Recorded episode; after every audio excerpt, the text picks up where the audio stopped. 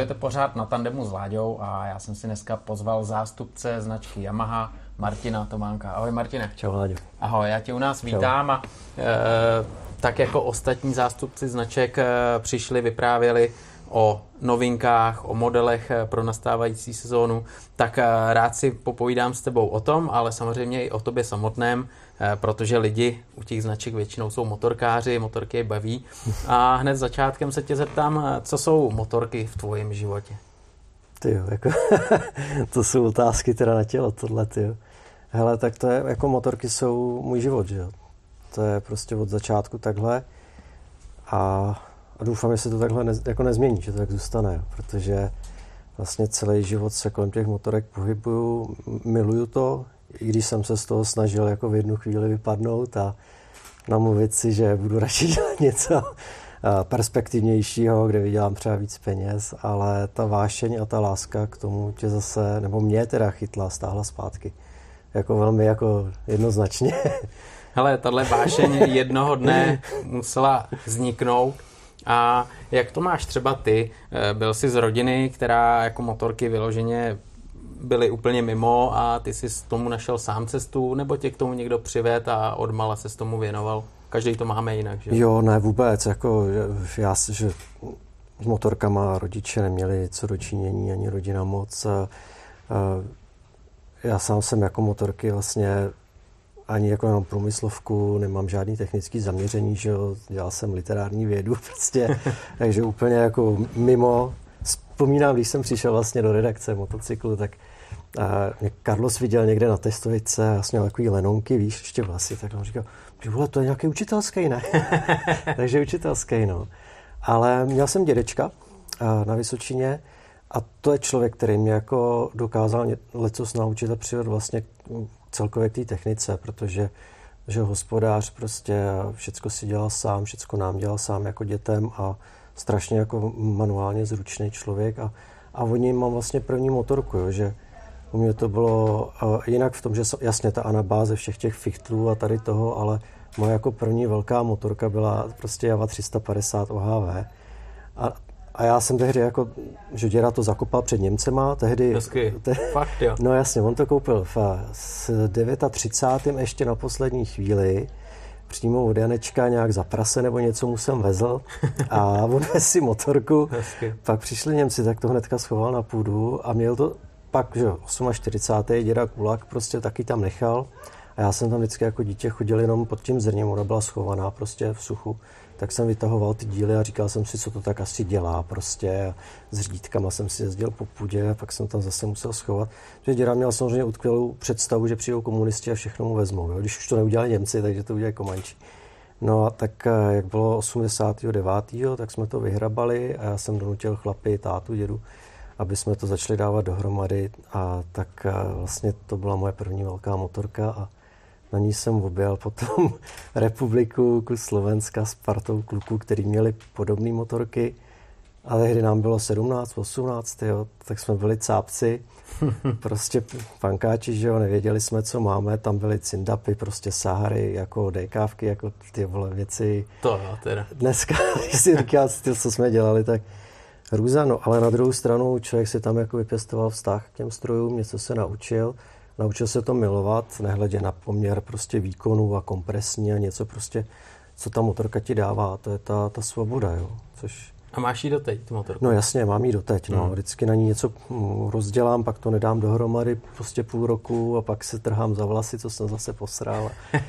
Ale je to, je to miláček, který vždycky zůstane, že jo. Ale Martine, a je jako v původním stavu, nebo už prošla nějakou re- renovací? Prošla, prošla, prošla. renovací, no. Má nový lák, ale všechna, všechna technika, mechanika je originální. A musel, musel, jsi... jsem, musel jsem dát jenom karburaci jinou, protože jinou. tu původní jsem si schoval na to moje ježdění a mála jsem si schoval radši jako do šuplíku, protože bych ho skurvil. ale tohle, no, takže, takže všecko je tam originál, nemusel si schánět nic, byla tam rozložená tak, jak to tam originál, bylo, tak to zase no, dal všechno dokupy. se to skládalo jako dost často po cestě, že jsme dělali spojku, korky natlačený, takže jsme si u paní mámy jedno na vesnici povařili, korky nařezali, natlačili tam prostě. A to nebylo jenom u mojí motorky, u všech motorek se to takhle nějak vždycky pankáčsky spravovalo a Ty jo, tak to je a, a, to je, ale ta reakce, víš co, to je reakce na to, že ta veteránská scéna, to je, to, to je scéna, který já jako vycházím, jo, tak eh, já jsem nikdy nebyl závodník ani nic takového, prostě mě se ty stroje ani jako mi nic neříkali, jo. Ale ta veteránská scéna byla hrozně rigidní. prostě jakmile si to neměl v originálu, tak tě pomalu nikam nepustili a na by Myslím si, že se to hrozně změnilo dneska, jo. Takže a ty kluci to měli stejně, jo. Tak eh, my jsme to prostě pojali tak, že na těch motorkách, eh, i když jsou starý a, a mají nějakou hodnotu, i když tehdy jsme si ji jako neuvědomovali, takže na nich budeme jezdit. Že k tomu přece byli dělaný. No, tak jsme na nich jezdili se spacákama, s karimatkama, vždycky jsme to někde zvrhli pak. Ale kde jsi byl naposledy a... na javce? Ty jsi na ní jel naposledy, kdy zavrčila? Mm, hele, myslím si, že to je dobrých pět let zpátky. Pět let zpátky, mm, mm. takže už se těší, že tenhle rok jí zase dáš? Nebo... No, budu muset leco udělat na ní, ale jo. Tam je hele většinou výhoda, Těším, že, no. že když ji nadrapneš, nebo když k ní přijdeš po takovéhle době, tak většinou tyhle motorky chytnou a fungují. No, když si nespleteš jako řazení, protože to je britský styl, že jo? takže to je obráceně. A když se naučí zase pracovat s předstihem, tak asi jo, asi jo. Martine, když jsi sedl na tuhle tu javu, tak uh, předtím si musel mít ještě nějaké zkušenosti z jiných motorek, předpokládám. Hmm. Nebo, nebo to byla úplně první motorka? První moje velká. První, první velká, velká a předtím no. jsi jezdil na něčem? Hmm, ne. V pionýry prostě. Pionýry. Takže no, prošel jsi klasicky. Klas, klasika, za kravínem doma, no, to, to je jasný, to musí být, ale, ale první moje velká, no. A do teďka vlastně, to je ta motorka, která to celý podle mě udělala, tak to je, tam to, tam to vzniklo. Hmm, to je paráda. Eh, já tady musím jako připomenout, že spoustu lidí tě může znát jako šéf-redaktoru, eh, šéf-redaktora mm. časopisu Motocykl, že jo, ty jsi, mm. ty jsi dělal šéf-redaktora, předtím redaktora, takže jsi eh, vlastně kolegou mojím a nechybí ti to? Je to už nějaký ten pátek, co, co to neděláš, ale, ale zažil si tam hodně a nějaký čas si s tím strávil. Nechybí ti ta novinařina? Ale tyjo, je, je to dream job, jo. Ta novinařina je prostě dream job. A Kor ta motorkářská teda myslím, hlavně ta motorkářská vlastně, protože politiku bych dělat nechtěl v dnešní době, ale eh, nechybí. Já jsem odešel tehdy jako vzhledem k nějakým okolnostem, které panovaly v tom vydavatelství a kdy to nebylo dobrý, eh, chtěli jsme to prostě vykoupit pod sebe, nepodařilo se to, teď se to podařilo klukům, což jsem hrozně rád a jsem strašně šťastný, že to jako dopadlo, že ten titul žije, protože má obrovskou tradici ale nechybí mi to. A, a ten hlavní důvod nebyly ani ty věci okolo, co jsem nastínil teďka, ale vlastně, že já jsem jako pak eh, těžko hledal motorku, která by mě nesrala. Jo. Řeknu to takhle jako natvrdo, ale prostě když ty to znáš, jsi novinář, takže víš, jaký je ten život s těma motorkama, že vlastně mm, sedáš na ní, prostě vyzvedáváš, vracíš něco, něco a tu motorku, byť s ní třeba nenajedeš tolik kilometrů, jak normální člověk a ve většině případů ji ani neznáš tolik, co člověk, který ji má, což si myslím, že je jako náš velký handicap jako novinářů, jo, že nemáme prostě š- ale šanci tu motorku poznat, protože to všechno je tak rychlý a když máš za týden třeba pět motorek, tak v podstatě jenom sedáš, umýváš, vracíš, testuješ, a jezdíš. A vlastně i ta samotná fáze toho testování je prostě víkendová záležitost, jo, takže ten tvůj rodinný život eh, prostě je vzhůru nohama, když to chceš dělat jako poctivě, jo. tak eh, u mě to bylo tak, že vlastně mě ty motorky začaly ve většině případů jako obtěžovat. A teď to nechci, aby to znělo blbě, jo? ale když jsem přišel do té redakce jako ten elef, jako učitelské, jak říká Carlos, tak e, prostě jsem chtěl jako velký emoce. Chtěl jsem všecko hned a byl jsem prostě milovník italských motorek, jako profláklej. Měl jsem italskou motorku, kterou jsem si ladil, že jo, a musela dělat hrozný věci a, a musela mi tu emoci dát hned. A když jsem to nedostal, tak jsem, jako když jsem myslel z té motorky, neklepaly se mi ruce, tak jsem byl jako zklamaný a, a tak samozřejmě jsem ty věci filtroval do těch textů, že? protože to je můj osobní příběh, můj osobní problém. Jo? No, Ale postupem času jsem došel k tomu, že eh, vlastně nic z tohohle nepotřebuju od té motorky, že já vlastně chci, aby mě obtěžovala co nejmíň, a aby vlastně všechno ideálně, co nejvíce si dělala sama, teď nemyslím, aby sama řídila, ale aby spojka šla, chce, aby řazení bylo přesný, abych ty věci vlastně nemusel vnímat, nemusel na to myslet, abych si to užíval. A, a došel jsem prostě jenom k pár motorkám, který mě jako tímhle způsobem prostě sedly a, a tak to je, no. Myslíš si, že Takže třeba... ne velké emoce, ale naopak jo, prostě jo, jo. umírnění a já chci, aby ta motorka jako byla spíš v pozadí a to znáš asi sám, že čím lepší seš pilot, tak, eh, tak tím víc eh, víš, co si můžeš dovolit s jakou motorkou a vlastně nepotřebuješ moc, aby ti pomáhala, spíš potřebuješ, aby poslouchala, aby to tam bylo teď hned, jak ty, ty chceš a, a aby tě jako neobtěžovala, no. Když to řeknu blbě teďka, tak, tak takhle to je, no.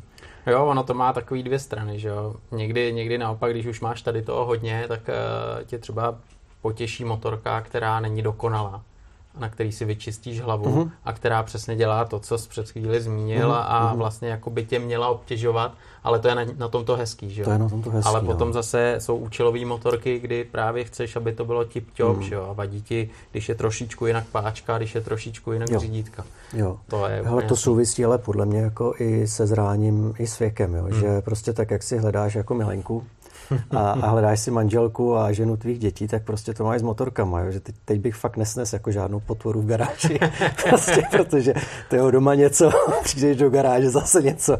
Ne, já chci prostě sednout, nakopnout, vyčistit si hlavu a jet a být jako v klidu. Tak eh, je třeba paradox je, že já mám vlastně SR pětistovku, po Pavlu Hanzlíkovi, mám jí hrozně dlouho, tu motorku, vlastně po, od té chvíle, co odešel, tak eh, tak ji mám. A, a to je motorka, se kterou jako já žiju vlastně většinu toho všedního života. Jo. I když bych mohl mít prostě testovačky vaše, který máme pro vás, a nebo nějaký jiný jako nový motorky, tak já si vlastně rád přijdu do té garáže, našloupnu si, odjedu si to, co potřebuju tady a, a jsem hrozně jako spokojený. Jo. Takže já jako žádný velký emoce od motocyklu teď nečekám. Ale to je jako fakt moje osobní věc, no, že každý to má jinak. Jasně, že je dobrý jako Maxe a jí se s tím svý po městě, no, ale pak ho zase takhle rád vrátíš, protože to nechceš mít doma. to je šílenost. To je... Ty pravděpodobně tu motorku vysněnou, nebo co máš rád, tak doma máš podle Ale toho, jo. co jsi mi teď řekl. Jo, jo, jo. Ale jo. stejně, stejně je nějaká motorka, která vyloženě je sen, kterou by si přál jednou doma mít a hmm. která by tě potěšila, jak eh, když se na ní svezeš, tak že stojí v garáži a jenom sedíš, koukáš. Jo, hele, já to říkám, tohle, uh, když se mě na to lidi ptají, tak uh, já jsem i v té redakci jsem hledal, mě začaly obtěžovat jako všechny ty Wi-Fi kundace moderní doby. Takže já doteďka neposlouchám na motorce, ani v autě neposlouchám rádio, ze zásady. Prostě já, na to stejně, no sice mám jako blbýho dýzla, ale prostě já chci slyšet motor, chci vědět, co se děje, prostě neumím to, jo. A to samý na motorce, takže jakýkoliv uh, featurey moderní, já když vidím ty velké tablety na těch strojích, jo, tak se mě z toho tyjo, jako nedělá dobře vůbec, protože jenom abys do toho proniknul, abys všechny ty věci pochopil. A hlavně já se na to nechci koukat, já si chci koukat jako kolem sebe a před sebe, tak uh, Teď jsem se ztratil. Takže já jsem hledal jednoduchou motorku. Jo. A, čím, a čím jednodušší, tím lepší. A moje vysněná motorka, říkám to všem, je prostě tenerka, protože a, sedmistovka teďka, protože je dobrá tak, jak je, je jednoduchá tak, jak je a hlavně jako takový motorky už se nebudou dělat. prostě ta doba tomu nepřeje a, a a tak, no. Takže já budu mít jednou tenerku. Už teď mám, díky tomu, že dělám pro Yamaha, tak si můžu vzít na ty věci, co potřebuju, tenere, kempy, nebo ty akademie, že jo, různý tréninkové věci a, a budu jednou mít v garáži, to vím. A, a taky vím, že jako nechci už těžší motorku doma, protože prostě mě štve někde zvedat. prostě, když ji zvedneš jednou, tak dobrý, když ji mají zvedat třikrát, tak už tě to štve, že Takže chci mít jako takovouhle takovouhle lehkou, praktickou, jednoduchou, opravitelnou motorku doma a po ničem jiném vlastně jako netoužím. A chci mít čas hlavně, no. To jako... ale čas to je, to je největší hmm. takový boj asi pro všechny, ale hmm. s tím se asi musíme vypořádat. Každopádně dokážeš mi třeba nebo nám i divákům přiblížit eh, tvoji práci pro Yamahu, co děláš, eh, co tě zaměstnává, co je třeba tvojí náplní práce? Hele, uh, asi je to jednoduché. Já se starám, vlastně Yamaha dlouho se tomu moc nevěnovala tady jako marketingové aktivity. A ten marketing je takový zprostý slovo dneska, protože to dělá, že náš premiér, dělají všichni, dělají marketing, jako jo, ale já se snažím o to, aby lidi tu značku měli rádi a jsou k tomu různý prostředky, aby, aby oni věděli, aby ty motorky mohli otestovat, aby si je našli, aby si dokázali najít naše dílery a aby s nimi dokázali najít jako nějakou řeč, tak, tak to je asi ta moje práce, no. Takže to spočívá jak so, sociální sítě, komunikace s váma, tak eh, velký akce příprava, který teďka asi, asi nebudou, ale, ale chystáme, že jo. A malý dílerský akce, zase příprava těch akcí. To, to je třeba to, co mě baví nejvíc, jo. A je, připravovat akce, určitě si vzpomínáš na ten Yamaha Day, prostě velký v Brně, co no, jsme jasně, dělali. Určitě. Tak, tak to mám hrozně rád, když se sejde fakt jako hodně lidí a užívají si to spolu, je tam dobrá nálada prostě, tak a to je ono, jako to teď tomu ta doba moc nepřeje. Nebo, no, to je jasný. Nevím, jestli doba nebo naše vláda, ale to, to nechci nějak tady soudit, prostě to hmm, tak. Hmm. No, tak celkově je to napitel, že jo, tak jak jsme na, na začátku říkali, no to salon třeba neproběhne, hmm. to byl takový hmm. superstar do sezóny, že jo, všichni jsme se tam viděli, hmm. viděli jsme novinky, mohli jsme si sednout, prohlídnout, za mě skvělá akce, střílelo se to Praha-Brno. Je to škoda, teďkom se to teda dělá trošku jinak, eh, každopádně lidi mají teda možnost eh, se na motorky podívat, eh, sednout si, svést, máte třeba připravený nějaký akce, na který se můžou jo. těšit.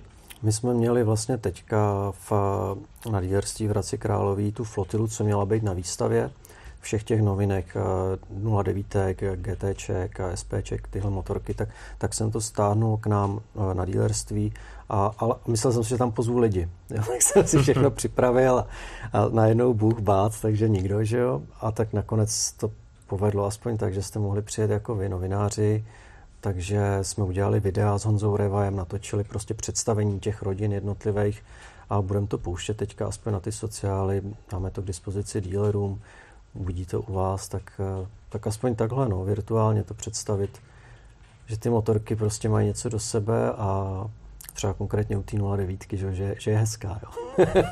to si některý lidi nemyslejí pořád. Ale... jo, tak eh, jasný, jako nemá cenu skrývat to, že to zbudilo různý eh, rozpaky lidí, protože no jo, se dobře. podívají na, na obrázek, že jo, řeknou, ale jako tohle to není úplně ono. Ta lepší varianta je potom, když přijdou a vidějí to naživo a řeknou, hmm, hele, hmm. tyjo, na život to působí líp, než, Ale než je to naopak. Jako Yamaha nikdy nebude dělat jako unilý motorky, jo. že vždycky tam bude nějaká emoce, já ji považuji, já tu cestu k ní jsem si našel už eh, v té redakci jo, a považuji za tu nejevropštější z těch eh, japonských strojů a oni cokoliv přijde většinou od nich, tak vždycky korstí řady MT, jak to Honza Revaj pojmenoval megatočák, tak prostě megatočák vždycky zbudí nějaké emoce, jako jo, vždycky. Většinou negativní lidi se na to pak zvykají, pak si na to zvyknou, pak to chcou a pak se nesmíří s něčím novým. To je takový standard. No. Martine, mě by zajímalo historicky nebo i aktuálně eh, model Yamahy, který je pro tebe jako opravdu tou Yamahou, která prostě je ta nejlepší, kdy byla. Dokážeš vůbec něco takového říct? Dokážeš vypíchnout jeden model, který si myslíš, že pro Yamahu byl tak strašně důležitý a z tvojeho pohledu je prostě ten, hmm. ten nejlepší?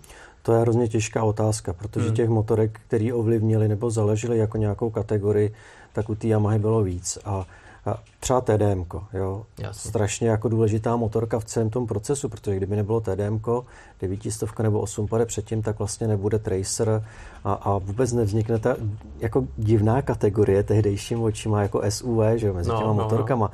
Dneska jsou to motorky, které se prodávají nejvíc, a víceméně suverénně, protože lidi zjistili, že nepotřebují jako jezdit na expedice dost často a že spotřebují lehkou praktickou motorku do města e, s dobrým poměrem výkon, cena, prostě, ale při tom krybníku jako na koupačku s paní by si rádi zajeli. Jo. Tak, tak to je prostě TDM, jo. Ale třeba to není můj šálek kávy. Jo. Moje, moje motorka vysněná, pro kterou jsem si jel si do Německa, byl XT500 a to je prostě jako bike, no. Pak jsem se na ní teda svec a radši jsem si koupil SRko, ale, ale prostě to je, myslím, motorka, která to dokázala, jako založila nějakou kategorii, prokázala prostě tu kvalitu v těch soutěžích eh, dakarských a, a pak vlastně na, na tuhle motorku se nabalovaly všechny ty, ty endura, cestovní endura, jak tomu my dneska říkáme. Tak eh, vlastně kdyby nebylo XT, tak není tenerka, no. Hmm, hmm. To je ta motorka. Třeba, že takový milník u Yamahy byla R1. Když hmm. se podívám, je to nějaký ten pátek zpátky, hmm. Hmm. tak eh, ta kategorie jednak žila. To bylo hmm. neskutečný supersporty. A když se zrodila R1, tak to bylo něco neuvěřitelného. Jak třeba ty vnímáš eh, ten vývoj těchto supersportů od, od té chvíle, kdy přišla R1. Samozřejmě předtím byly uh, supersporty hmm. jiný, že jo, ale ta R1 byla najednou něco úplně nového. Hmm, hmm.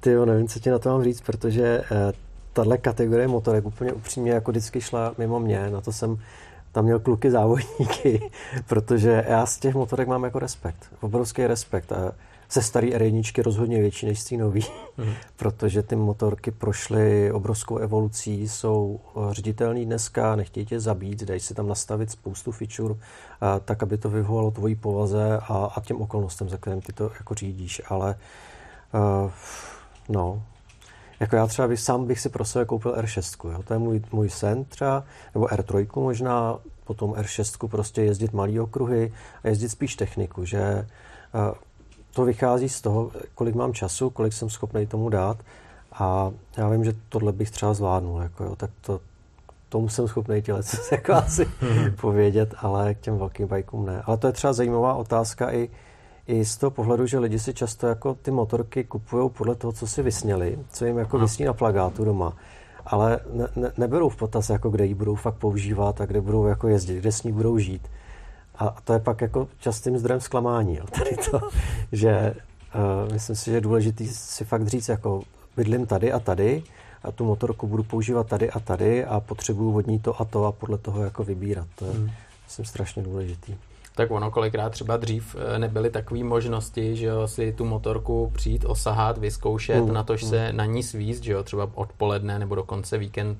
Dneska už to je možný, že jo. A většinou mm. lidi vybírali podle katalogu nebo podle toho, ano, co napsali ano. v lifestyleovém magazínu, že tohle je to top a, a on šel a koupil si ji, protože to bylo to top a ukázal se s tím párkrát na náměstí, že jo. Je to tak, no. A ty lidi se vyvíjejí, ten trh se vyvíjí. Jak, jak dneska vnímáš lidi, kteří jdou a kupují si nové motorky, eh, mají to třeba víc srovnaný hlavě, už eh, vycházejí ze svých zkušeností, nebo, nebo jsou to střelci, to, co se napíše, to berou? Jo. A já myslím, že se to hrozně jako změnilo, že ty lidi jsou mnohem rozumnější, nebo to, co vidím třeba na těch, eh, na, na těch různých akademiích, nebo když potkám a na motoškole Start, kde jsme jako Yamaha partnerem a kde učím, tak když vidím lidi, co nám tam chodí, tak už to nejsou ty, ty prostě hele, mladý bláznivý divoch ti do toho nepůjde.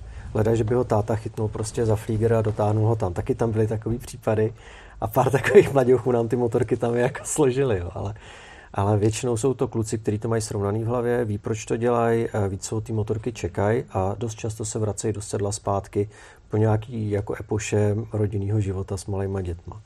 No, takže takhle asi. Myslím si, že ty pankáčské doby, nebo ty doby, kdy ta motorka byla jako otázkou prestiže, že prostě Borec přišel na diskotéku, hodil ty klíčky na stůl, že už je to pryč, jo, zaplať pámbu za to, jo, že ta motorka je fakt jako pro lidi, co to mají rádi a už není podle mě otázkou jako prestiže nebo ukázkou nějaký prestiže nebo finanční movitosti toho majitele. Mám ten pocit, jo, tak, takový, nebo aspoň co potkám naše zákazníky a ty lidi, ty lidi na těch kurzech, no. Když to takhle vidíš, hmm. obecně, eh, o co je takový největší zájem, co dneska lidi chtějí? Jako jak myslíš, co chtějí? No, co se týče, to, co se týče motorek, že jo? Protože jako... dneska už se lidi jako mm, nespokojí jenom s tím, že přijdou, koupí si motorku a tím to hasne. Oni už dneska chtějí trošku víc, že jo? A ty jim to musíš dát. No, ono to tou motorkou vlastně jak začíná, jo? že tak by to mělo i být, že dřív ty lidi prostě si přišli pro ten bike a víc je jako nezajímalo a ani vlastně víc nechtěli a dneska, dneska potřebují mít určitý pocit sounáležitosti s tou rodinou té značky, se kterou si to kupují a chtějí mít prostě péči a nějaký respekt a nějakou zábavu. Prostě chtějí, chtějí, chtějí s tou značkou růst. A to je hrozně důležité těm lidem dát ten pocit té sounáležitosti. Což je třeba u těch japonských motorek, eh, to dřív tak moc nebylo, u všech značek je těžké to budovat, protože nejsou nebo nebyly tak svébytný. A, a nebo se ten marketing dělal jako jinak. Jo? Tak my se snažíme jim tu rodinu dát a prostě jakmile si tu motorku koupíš, tak pro ně vyvíjet eh, prostě různý zákaznické akce a eventy, což ukázka je třeba ta tenerka, že jo, kdy, kdy už se to jako nabalilo a už to roste svým životem a, a já jenom koukám prostě, jako jak přibývají lidi do té skupiny, jak se o to jako hezky starají a co podnikají prostě a přijde to jako super, tak, tak eh, tohle je základ dneska, absolutní. Vlastně ty akce si zmínil, že, že se nějaký chystají, ale dokážeš třeba přiblížit eh, akce, který by si rád, eh, pokud tomu podmínky dovolej, který by si rád eh, zorganizoval, nebo na, na co se ty lidi můžou těšit, hmm. týče jako značky Yamaha? Jo, my jsme, ka- každý rok jsme se snažili sem přivést kamiony vždycky plný motorek, udělat si dopředu registrační systém a vybrat nějakou hezkou lokaci, kde by ty motorky mm, si mohli zákazníci otestovat tak eh, tohle máme naplánovaný na začátek léta. Věříme, že to klapne. Měli by to být MT, měli by to být tracery nový. Chcem to dát na střed republiky prostě nějak dobře, aby se fakt dostal každý, kdo potřebuje si tu motorku ošahat v tom reálném životě. To znamená ne někde výjíždět z města nebo něco, ale prostě fakt sednout a jet do těch zatáček. Tak eh, věřím, že to klapne, no, tady tohle. Nevím, co co hmm. můžu dělat, jako můžu se modlit, aby, no, aby tam dostali rozum nahoře, nebo jako... Ale to jsou věci, ale které neovlivníš a, a jde o to, že když něco potom pořádáš, tak eh, když to děláš s vidinou, že možná to bude, možná ne, tak je to trošku demotivující, že jo? No, jenomže nejde sedět eh, jako a hmm. čekat hmm. s rukama v klíně, že jo? Protože ten, ten bacil je třeba nějakým způsobem vyspytatelný, ale naše vláda ne. Takže nikdy nevíš, co se jako uděje a je důležitý prostě mít připravený různé varianty a, a prostě to tlačit, protože to je jako jinak, jinak, jinak umřem všichni. tvůj job jsou motorky, že jo? Ty se v tom pohybuješ hmm. denodenně a pohyboval se v tom denodenně. Eh, stejně dokážeš ještě dneska se sebrat ve volné chvíli, vzít motorku a jít eh, si třeba zarelaxovat na motorku, nebo eh, chodíš relaxovat trošku jinak a, a motorky jako chceš hodit za hlavu?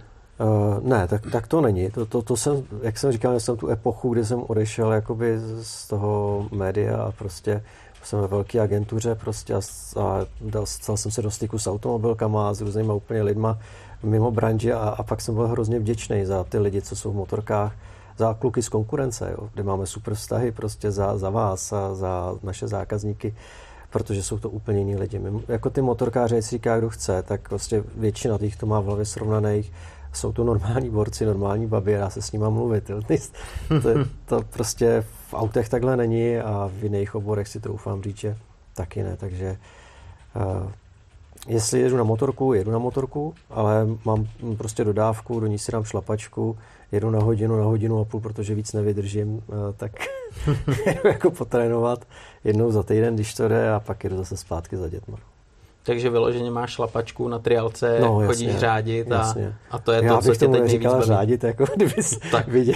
Mně se samozřejmě, tam, já jezdím s dětma, že trialovými, co trénují na ty poháry, tak oni se mi smějou, takže to není jako řádění, ale je to určitý prostě trénink a cvičení techniky, hm, tak abych v tom zůstal, no.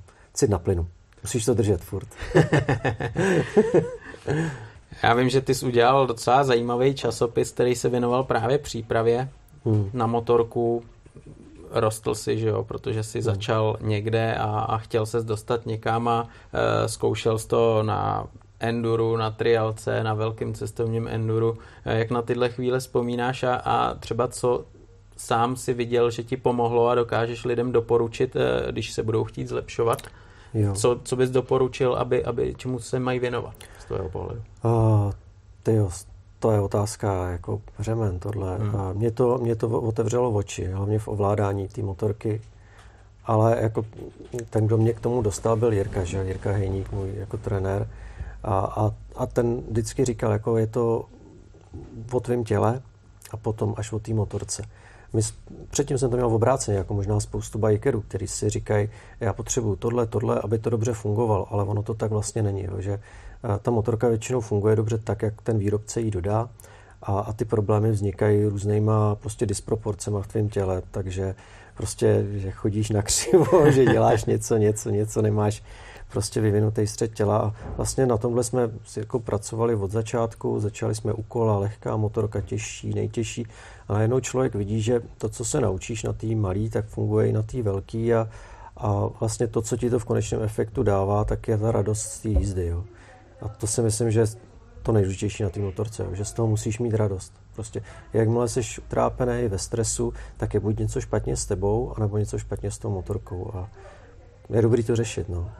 A v dnešní době, že jo, protože sice je dobrý jako nepřidělávat lidem ve špitálech starosti a, a jezdit rozumně, ale myslím si, že je hrozně důležitý jako uh, jezdit prostě prostě být s tou motorkou nebo jít do garáže, dát si s ní lahváče, prostě udělat si na ní, co si chtěl a neměl jsi na to čas, tak eh, dát jí ten nový vejfuk, nový gumy, nový podvozek, to je jedno, ale a dát do toho ty peníze, protože ono to přejde, bude dobře, ale jako musíme si udržet tu pozitivní náladu a tu radost z toho, to je, to, to je jasný, to je jasný. Ale spoustu lidí si dává různý cíle, že jo. Třeba ty jsi měl takovýhle trénink, někam se chtěl dostat. Eh, co hmm. třeba ty si tím sledoval? Měl jsi, měl jsi nějakou metu, kterou si chtěl eh, si splnit nebo někam se dostat, něco se naučit, nebo spíš eh, se tak nějak jako všeobecně chtěl jako zlepšit a, a zjistit, jak to dokáže fungovat, když na sobě budeš makat? Uh, jo. Moje meta bylo, abych dokázal dělat svoji práci líp. Abych dokázal tomu čtenáři popsat přesně, co ta motorka dělá nebo nedělá, v jakých situacích. To byla objektivní prostě pracovní záležitost. Druhá, já když jsem vyrazil tehdy na testování, než jsem začal trénovat, a bylo to v terénu, takže ať to byl nějaký Idweek nebo něco cokoliv takového jako obojo, jo, tak já jsem jako měl paniku hroznou. Jakmile prostě pode mnou zmizel asfalt, přišla šotolina, přišly kameny, něco, tak eh, přišel stres se mnou, eh, obrovská křeč a, a strach, jako nedokázal jsem tu motorku číst, nedokázal jsem o ní ani nic jakoby napsat. A to je samozřejmě frustrující, jako, jak pro pilota, pro tebe, tak, eh, tak i z toho pracovního pohledu, že prostě nedokážeš objektivně říct tady, tady, tady tohle. Že? Takže pro mě, pro mě tam byly tyhle dvě motivace. Rozhodně to nebylo závodění. Jo. To, Uh, nejsem ten typ, nedokážu, jako já mě baví jezdit rychle, rozhodně to je jako dobrý, ale jakmile je kolem mě víc borců, který se mě snaží někde to tam poslat, tak já jsem vždycky ten, který, který prostě povolí. A na to nemám prostě to správný, tu správnou rváčskou náturu na závodění, takže to ten motiv nebyl, určitě ne. I když mě do toho trenér jako tlačil, ale a dal jsi nějaký závody, vyzkoušel jsi něco? Zkoušel jsem si a tam jsem si potvrdil, že, že to není ta cesta. Takže tě to ani jako, jako zážitek si určitě měl z toho. No, obrovský, jako... ale frustrující. Jo. Zatím jsou borci, prostě, kteří třeba ani neumí jezdit a jdou do toho závodu, tak to tam pošlou prostě. Přijdou takhle, jim září v oči, drží se sotva těch řidítek, ale takhle jim to... Já jsem měl obráceně. Jako, viděl jsem pořád svoje nedostatky, viděl jsem, kde bych mohl být rychlejší, pořád jsem se analyzoval. Ne, nedokážu tohle, prostě nemám toho správnou, správnou náturu toho Jo, tak toho každý jiný, jo, každý má v sobě něco jiného, každý si to užije jinak. Prostě pilu, piluju techniku, ale nejsem, nejsem racer, no žádný. Každopádně, že ten motosport k značce Yamaha patří a ty výsledky a osobnosti, kteří, kteří tam závodili, hmm. jsou veliký a jedním z nich je Valentino Rossi, že jo, který, který eh, na Yamaze jezdí hmm. už hodně dlouho. Jak třeba eh, vy vnímáte Valentina Rossiho jako přínos eh, pro vaše fanoušky, pro tu značku, pro vývoj motorek? Já si myslím, že on má, on má obrovskou roli, přesně jak jsi to řekl, pro vývoj motorek. Yamaha má jedno heslo, to se jmenuje Jinky Kano. To znamená, že ta motorka, kterou oni dělají, by měla fungovat v souladu se svým jezdcem. Takže nikdy by to nemělo být tak, že tě v nějakém ohledu stresuje a převyšuje. Tahle filozofie vychází uh, i z těch závodů. Jo. Když se podíváš na ty Yamahy, tak o co oni se snaží je, aby to prostě fungovalo všecko prostě hladce, aby ta motorka byla vyvážená, aby byla prostě harmonicky poskládaná. To je strašně důležitý. Málo kdo to umí udělat a málo kdo umí říct, jak by se to mělo udělat. Ross je jeden z těch, který to umějí. A pro, pro mě, já ho jako jsem fanoušek. Prostě, Jsi fanoušek, Rossi. Jasně, miluju ho, pro mě je to hmm. super chlap. A objektivně on je ten člověk, který pomáhá zlepšovat prostě ty motorky. Tímhle s tím, že on dokáže přesně popsat, proč a jak by se to mělo nastavit, aby to fungovalo, jak to funguje. Že je starý, jasně, ale tak to já jsem taky. Jako my, přesně tak. A měl jsi třeba šanci se s ním potkat? Nebo? Jo, měl, když jsem prováděl v Brně novináře, ale to jsou, to jsou takový letní okamžiky, ty závodníci jsou úplně ve světě uzavřeným sám pro sebe a, a mě, mě potěšilo, že jsem dokázal zprostředkovat rozhovory s ním, novinářům, tak ale sám jsem s ním žádnou velkou jako disputaci nevedl. Byl jsem rád, že jsem se vyfotil u jeho motorky. a když jsi zprostředkoval ten rozhovor, tak byl jsi třeba u toho? Měl byl jsi... jsem, byl jsem u toho. Jo? Byl jsem u toho, no. Mně se líbí, že on, on si na nic nehraje. To mě právě uh, zajímá, jak se chová, jak na tebe působil, že jo? protože je to profík. On mm, se uzavře, že jo, novináři, mm, závodní víkend, mm, nemá šanci ho poznat eh, jako kluka tamhle, který si s ním ugriluješ, že jo, steak, mm. dáš, dáš si pivo. Ale jaký, jaký na tebe udělal dojem? Uh, Vláďo, ty to víš, ty, jo, ty kluci, co něco dokázali, jsou většinou, uh, když jsou bezprostřední a když ze sebe schodí tu, tu pózu, kterou mají, když přechází mezi těma boxama, tak jsou hrozně v pohodě. Každý, kdo něco dokázal, tak je většinou v pohodě, není namistrovaný a Vala je úplně stejný. Je to prostě přirozený kluk, který miluje motorky a který to má prostě rád a který tím žije. Hmm. A ty ty lidi znáš taky, to oni, oni jsou, co, my jsme furt jak malí kluci, že jo? No. Je to tak, je to tak, hele, jako oni už nepotřebují nikomu nic dokazovat, hmm. protože to dokázali někde a, hmm. a je, to, je to fajn se s nima potkat, že jo, to samý u Yamahy dlouho závodil Kairoli, že jo, hmm. Antonio Kairoli, to je Valentino Rossi hmm. motokrosu, že jo.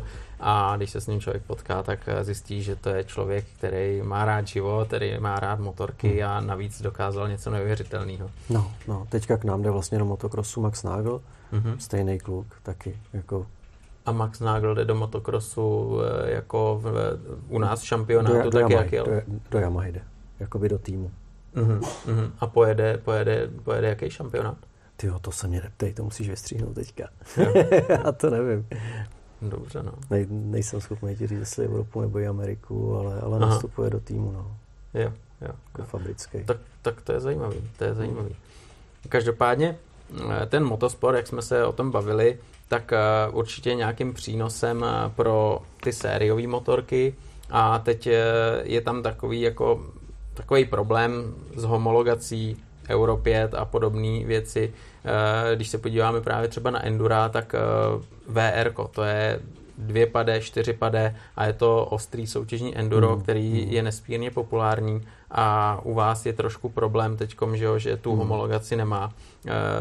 Je to, má to sečtený jednou provždy, nebo, nebo se na tom maká a třeba se podaří? Já ti na tohle nedokážu jako odpovědět jako upřímně. Jo. Tam, tam jde o to, že eh, vždycky musí jako ukázat nějaký, nějaký smysluplný číslo ta kalkulačka. A pak, když u nás se prodá vérek tolik a tolik a v Americe tolik a tolik, tak eh, podle toho oni se rozhodují, u čeho má smysl tu homologaci dělat, u čeho má smysl prostě dělat kompletně novou motorku, v jakém segmentu má cenu pokračovat nebo ne ta Evropa, my jako nesmíme zapomínat na to, že za prvý Yamaha nemá auta. Jo. My jsme fakt jako motorky a lodě, nebo maríne, divize maríne, respektive čtyřkolky a potom nějaká robotická výroba hudební nástroje. To je, to je uh, mimo. A uh, oni prodají tady na tom trhu zhruba jednu desetinu. Jo.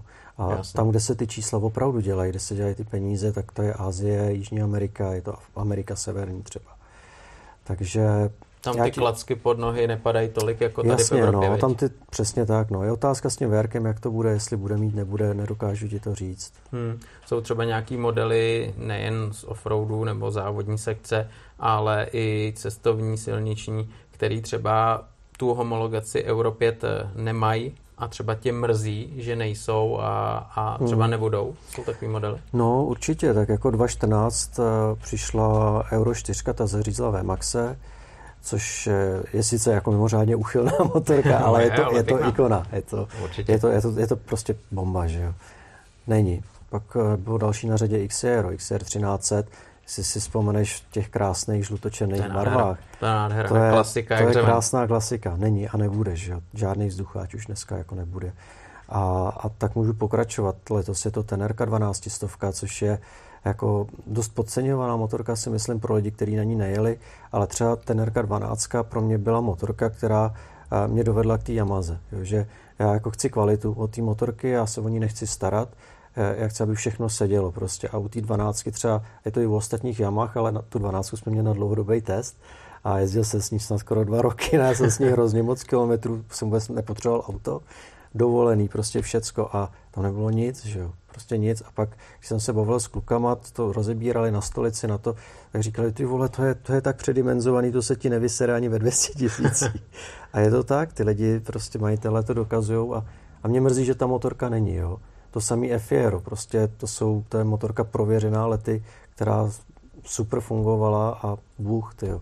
Euro 5 na shledanou, no tak ono jako velká tenére to je velký téma, že jo? protože mm. jakmile eh, napíšeme článek eh, T7, jezdili jsme T7, je taková, taková, tak eh, minimálně jeden dotaz nebo komentář přijde, kdy bude velká tenérka. Hmm. Máš třeba nějaký signály, že na něčem se pracuje, že by možná výhledově se něco mohlo objevit, nebo pro ně je tohle velký cestovní enduro teď jako já to jako nemůžu říct. Nemůžeš to říct? no.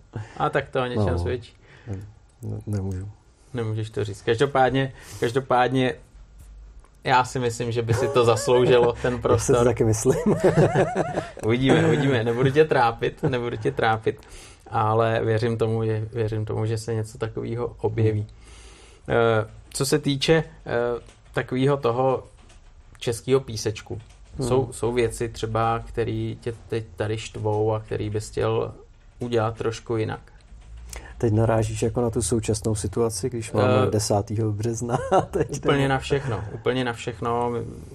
nějaký věci, které tě tu vyloženě štvou a, a, a chtěl bys to nějak aby to bylo jinak, že jo? Kdybys mohl to vyřešit, mávnout kouzelným proutkem, tak by to bylo jinak. Hmm. To je hrozně komplexní je otázka. Já bych chtěl, aby jako lidi k sobě měli jako lepší vztah, jo? nejenom na těch silnicích a nejenom jako bajkeři, ale, ale celkově, protože mám pocit, že uh, ta situace je jako teďka hrozně agresivní, vyhrocená a, a mrzí mě to, protože se to pak projevuje prostě v našich soukromých životech a tak uh, já bych si přál, aby jako všichni jezdili víc na motorce a byli víc v pohodě. to je asi jediný. No a naopak třeba, co ti dělá radost, eh, když se podíváš takhle na tu motobranži, na ten motocyklový život v České hmm. republice. Co tě těší? Z čeho máš radost? Co tě baví? Ty mě těší to, že uh, ty Češi prostě jezdí. Jo? Pořád jako jezdíme. Jezdíme hrozně moc. Když třeba jedeš za hranice, to sám znáš, viď? tak přijedeš do Alpa, zastavíš na ty benzín, jsou tam ty kluci, prostě teď oni sundají ty helmety, jo? to jsou šediví Němci, že? většinou. Tak já říkám, že teda nemám šediny, ale furt ještě dobrý. A u nás jezdí ještě i mladí kluci. Jo? Pořád si myslím, že tam něco z toho národního povědomí, jako motocyklový velmoci, že tady pořád jako něco je, že ty tátové ty kluky k tomu vedou, je to dobře, měli by to dělat víc a aby prostě ty mladěši nebyly jenom za těma kompama schnilí, ale aby, aby fakt jako jezdili, no, protože jasně, jako je to nebezpečný, jako všechno v životě je nebezpečný prostě, ale přináší to tolik pozitivních emocí a radosti, že si myslím, že to je hrozně důležité si to udržet a nevzdávat se tomu. No tohle je pravda, jo, protože když jsem se bavil s lidma z továren různých, hmm. ať je to evropská továrna nebo japonská, tak eh, spoustu těch lidí říkalo, že mají obavy, že vlastně ta generace motorkářů stárne hmm. A že díky tomu právě, jak jsme zmiňovali, a ty jsi to zmínil, že takový ty velký displeje a e, konektivita s mobilem a to, takže to je takový to lákadlo, který potřebuje přilákat právě tu mladou generaci, která to chce trošku jinak tohleto. No to jo, no, tak musíš u těch malých motorek to musíš jako mít, jo. Když nemáš u malý motorky prostě velký displej, tak, tak tě neberu vážně ty mladý. Ale tak musíš jim víc stříc samozřejmě. Oni to vědí, že ty výrobci, takže se snaží. Právě proto třeba u vás je zajímavá ta T7, že jo? protože ten R700 je jednoduchá motorka, hmm. která naopak eh, láká lidi na to, že víceméně žádná elektronika, jednoduchý funkční enduro a nestojí moc peněz. Jo? A display z Nokia, to je to, co display nám starým Nokia... připadá asi blízký, že jo? No, jako to mě, mě, mě to vyhovuje, já s tím nemám problém. Ale setkal se třeba s tím, že by někdo říkal, hele, já to chci jinak, eh, bude už nějaká nová verze té sedmičky, která bude mít tohle, tohle, tohle a, a jiný výkon a podobně, nebo, nebo cítíš, hmm. že ty lidi, co si to kupují, jsou s tím v pohodě a takhle to chtějí? Hele, to je strašně zajímavý, jako u té tenerky tady tenhle feedback jako nemám. A vlastně, kdyby ho někdo měl tu potřebu, tak půjde jinam, že těch eh, motorek kolem je dost v nabídce ale ty, ty lidi, co si kupují té sedmičku, tak jsou velmi specifický, vnímají ty věci velmi podobně jako, jako já třeba a, a s tou motorkou dostávají přesně to, co chtějí. Hmm.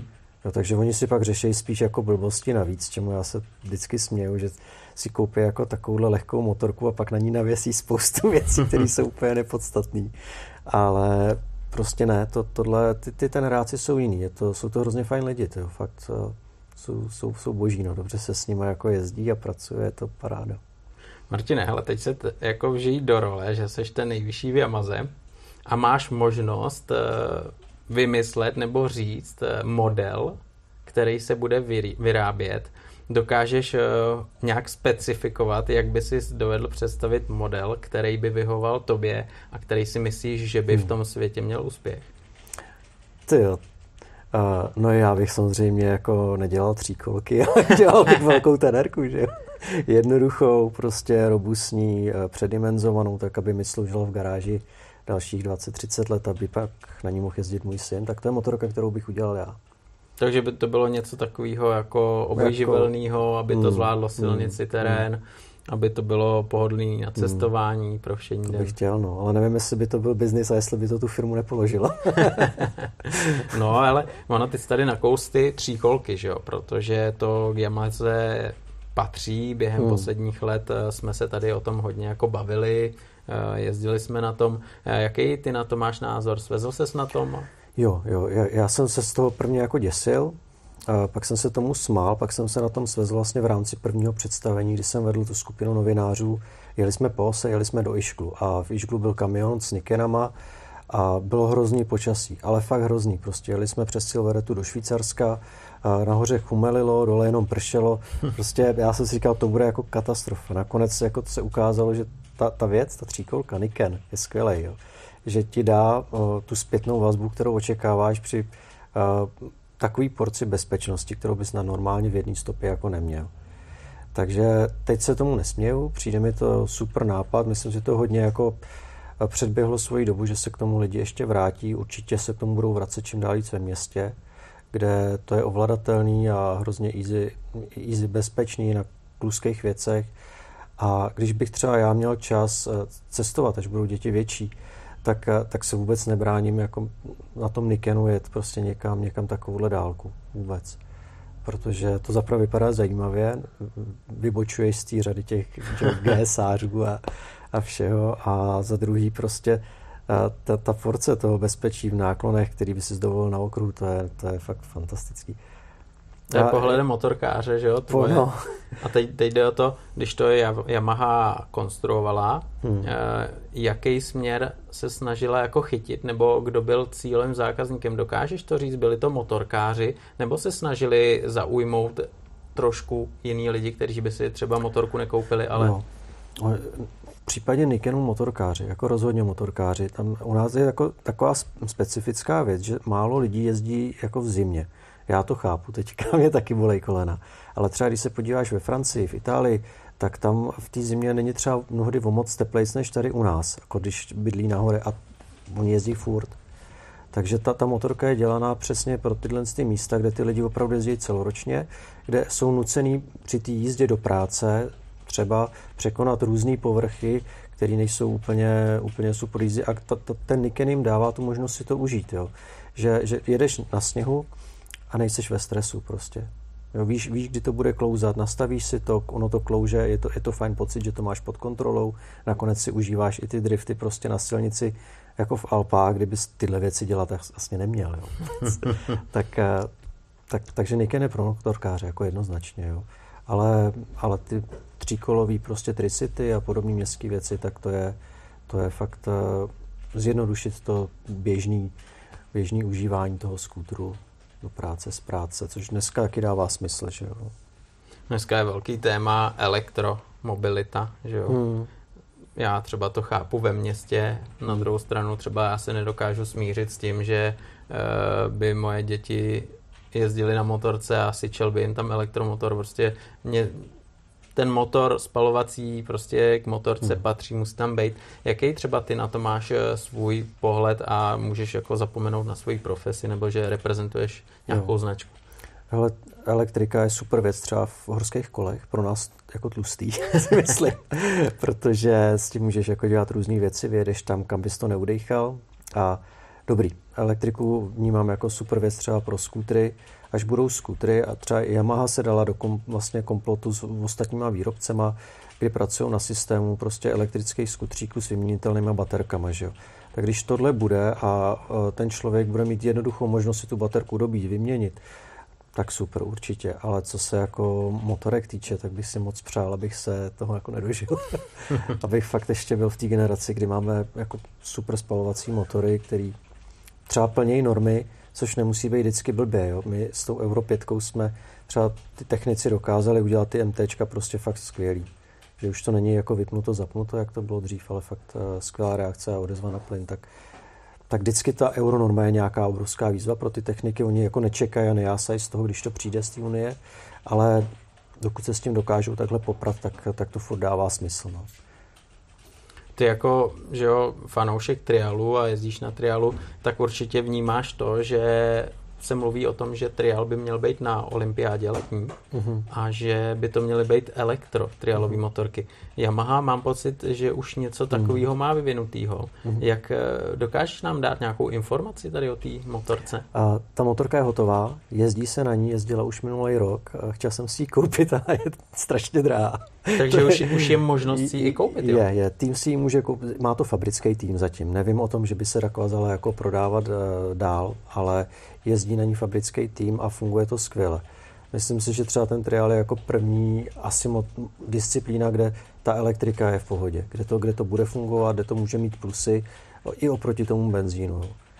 Nevím, jak to bude třeba s Endurem, protože si myslím, že díky jako tomu um, zedmutí těch ochránců tady, že to bude další disciplína, která uh, tomu padne za oběť, tak nevím, jak tam, ale vím, že v Yamaze pracují i na tomhle tom, aby ty věci fakt fungovaly. No.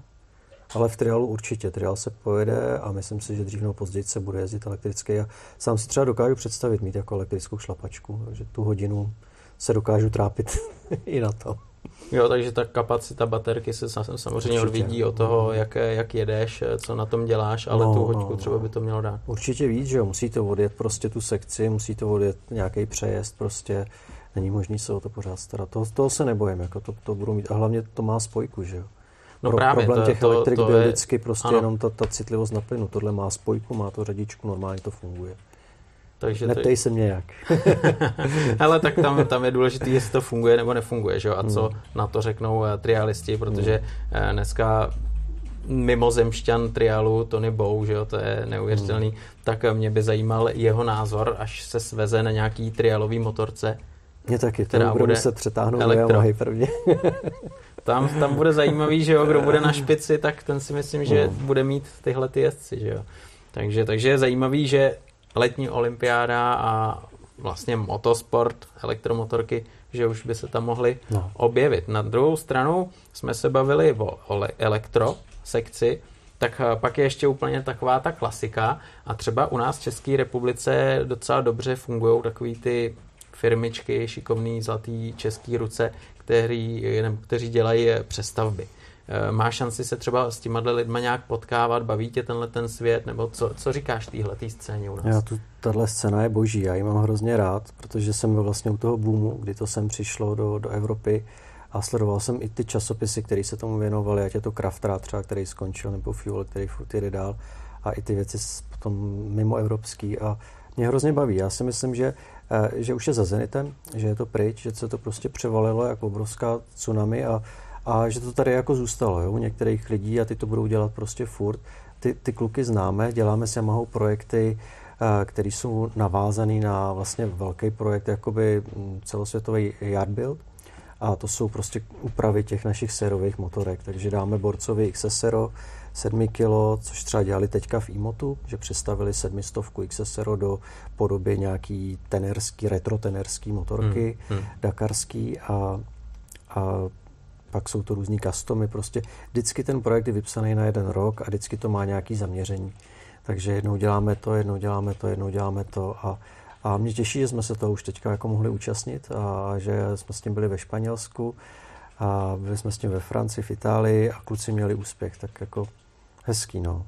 Prostě ale tohle nikdy nebude jako mainstreamová záležitost. Jo. Prostě máš problémy to udělat, je to všechno individuální, máš problémy to legalizovat potom. Právě, no.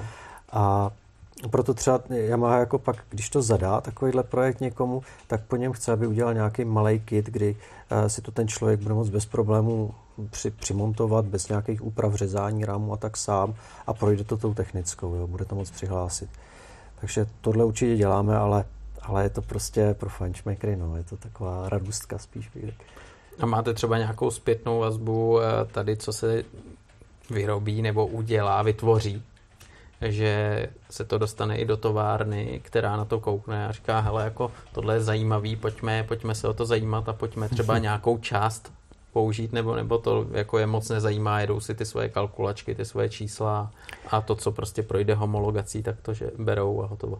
Ty tohle nedokážu úplně říct. Já si myslím, že jako, my si o sobě moc myslíme tady v Čechách, jo, ale, ale jsme prostě malinká zemička někde v srdci Evropy a kolem nás je spousta dalších zemí, takže oni mají prostě evropský projekt Yardbuild, my jsme toho byli součástí s IMOTem a s jejich stavbou. Oni to nějakým způsobem vyhodnotili, ptali se nás na různé věci a zajímalo je to, ale co z toho skutečně jako oni zaplánují, přivedou prostě nebo vůbec berou v potaz při vývoji nových modelů, třeba ty řady e, Sport Heritage, nevím, nedokážu říct, pořád e, musíme prostě brát v úvahu, že to je japonská firma A ty Japonci mají jako ty věci jinak, jo, že prostě doteďka jsem přesvědčený o tom a vím to i od lidí, co tam žijou a pracují, nemyslím konkrétně v Yamaze, ale, ale když prostě ten Japonec prostě nakreslí špatně převodovku, tak fakt jako spáchá harakiri.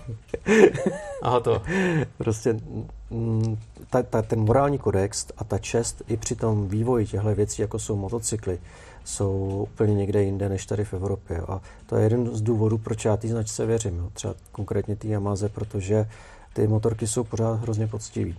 Jsou kvalitní, jsou poctiví a mají super technologie a mně to přijde fajn. Prostě přijde hmm. mi to důležitý. Dělají to jako dobře. No. Mně třeba přišlo fajn, že i když jsme byli na prezentaci, tak eh, nám tam normálně na rovinu řekli, že mají tady v Evropě nějaký svoje vývojové střediska, hmm a že třeba design a podobné věci, že dělají Evropani, protože hmm. vědí, že tenhle ten směr je zajímavý a že třeba i právě v Japonsku eh, evropské motorky hodně táhnou, že jo. Ať je to BMW, ať je to hmm. KTM, tak eh, i oni si tohle uvědomujou. Určitě třeba co se týče tenérky, tak vnímají, jak to funguje na Dakaru a ten to evropské myšlení a ten evropský design aspoň na mě to udělalo dojem, že je zajímá a že nějakým způsobem se v tom vidějí a cítějí potenciál a tady vyvíjejí. No, ano, oni založili vlastně tu pobočku tady v 60. letech a, a je, je to pro ně strašně důležitý, protože ten, ten feedback oni potřebují, ale co se třeba toho designu týče, tak MT byly dělaný v Japonsku. Mm-hmm. Teďka Jasně. ty poslední, což je vidět na tom zledu právě, tenerka byla dělaná tady ale třeba tenerka se testovala potom při tom vývoji jak tady v Evropě, tak se testovala i v Japonsku, tak se testovala i v Americe. Na všech třech kontinentech ty motorky jako jezdily a snažili se to rozbít. No, tak. Jasně, no. Ta Evropa, ona je taková, že jo, ten motosport je tady hodně zakořeněný hmm. a, a ty značky, který, který dodávají pro motosport a závodní týmy, tak tu mají jméno, že jo, a pro ty Japonce určitě, určitě to má váhu. Takže, takže je to takový šperk. Je to, takový šperk. Je, to, je to prostě, není to to, co ti dělá ten biznis, ty objemy, ale je to jako hezký tu Evropu mít. Takhle na to kouká Japonec. No. Super, super. Martina, já ti teď moc krát poděkuju za povídání o tom, že jsi nám přiblížil novinky, plány a hlavně, že se prozradil sám o sobě něco, protože no, to lidi zajímá. Jako zajímá, jo, tady to. zajímá, protože kolikrát máš jenom Yamaha, eh, tadyhle, takovýhle prodej, hmm. takovýhle dealer, ale kdo zatím stojí, tak to je zajímavý, že, jo? že to je člověk, který sám na motorce jezdí, že ho motorky baví, že má motorku, že jezdí na jiných značkách, než jenom na Amazon. Hele, musíš věřit tomu, co, co děláš. Prostě to je pro mě strašně důležitý, že jako za tu Yamahu dejchám, ale jako musíš vědět, co dělají ostatní. Prostě, takže já mám jako vody, je to na všech ostatních značkách a respekt, jako, tak, tak to má být. Jako. Super. Tak Martine, díky moc za povídání, ať se daří, ať se všechno povede, ať se to rozjede ta sezona a uh, už si o motorkách jenom nepovídáme, ale třeba se svezem a pokecáme o tom, jak jsme si užili jízdu a podobně. Tak díky, ať se daří. Děkuji za pozvání. Díky za rozhovor.